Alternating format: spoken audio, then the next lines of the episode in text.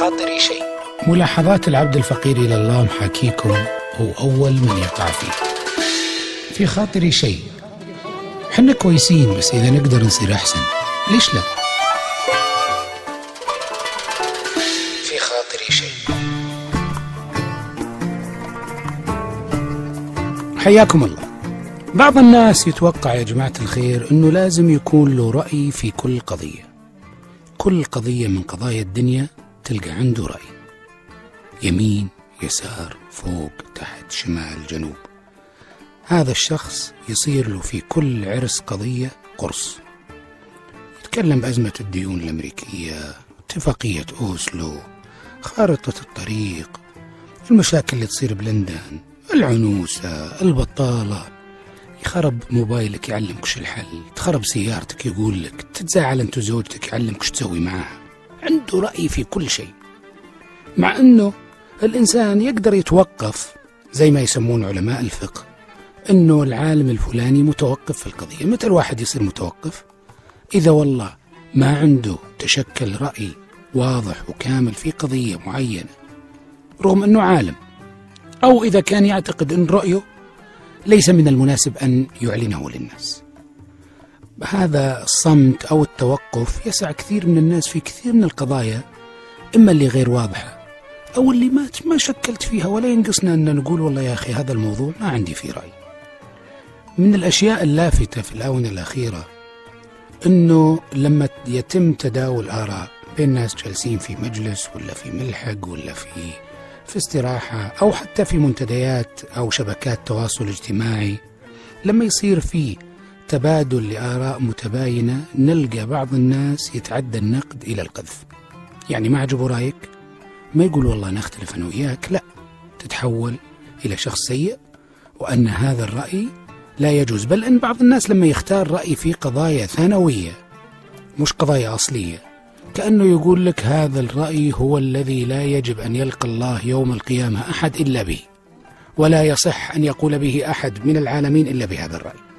مع أن المسألة واسعة وتتسع الأشياء كثيرة. هذا اللي يختلف مع واحد وبعدين يصفه. كل واحد يختلف معه ويصفه بأوصاف إما تجرح دينه أو اسمه أو شرفه أو أقعد أنا وياك نتناقش في قضية إنه اللون الأحمر كويس ولا اللون الأخضر. فإذا أنا اخترت الأخضر وأنت تبي الأحمر تقول أنت ما عندك ذوق. يا أخي رأي. وهذه قصة أقدر يصير لي رأي. يعني أنت تبي تشرب لبن أنا بشرب تمر هندي. ما ما يعني هذا الخلاف يسمونه خلاف تنوع مش خلاف تضاد. حتى خلاف التضاد تلقى كثير من القضايا في مجال إن الواحد يأخذ ويعطي فيها. مرة من المرات جلست في مجلس كنا في ملكة يبدو لي. اثنين في طرف المجلس بدأوا يتحاورون. بعد شوي ارتفع الصوت. لا مو بصحيح لا مو بصحيح لا مو بصحيح. ادخل معنا يا أبو فلان ادخل معنا. بغوا يتماسكون بالايدي آخر شيء وش طلعت القصة؟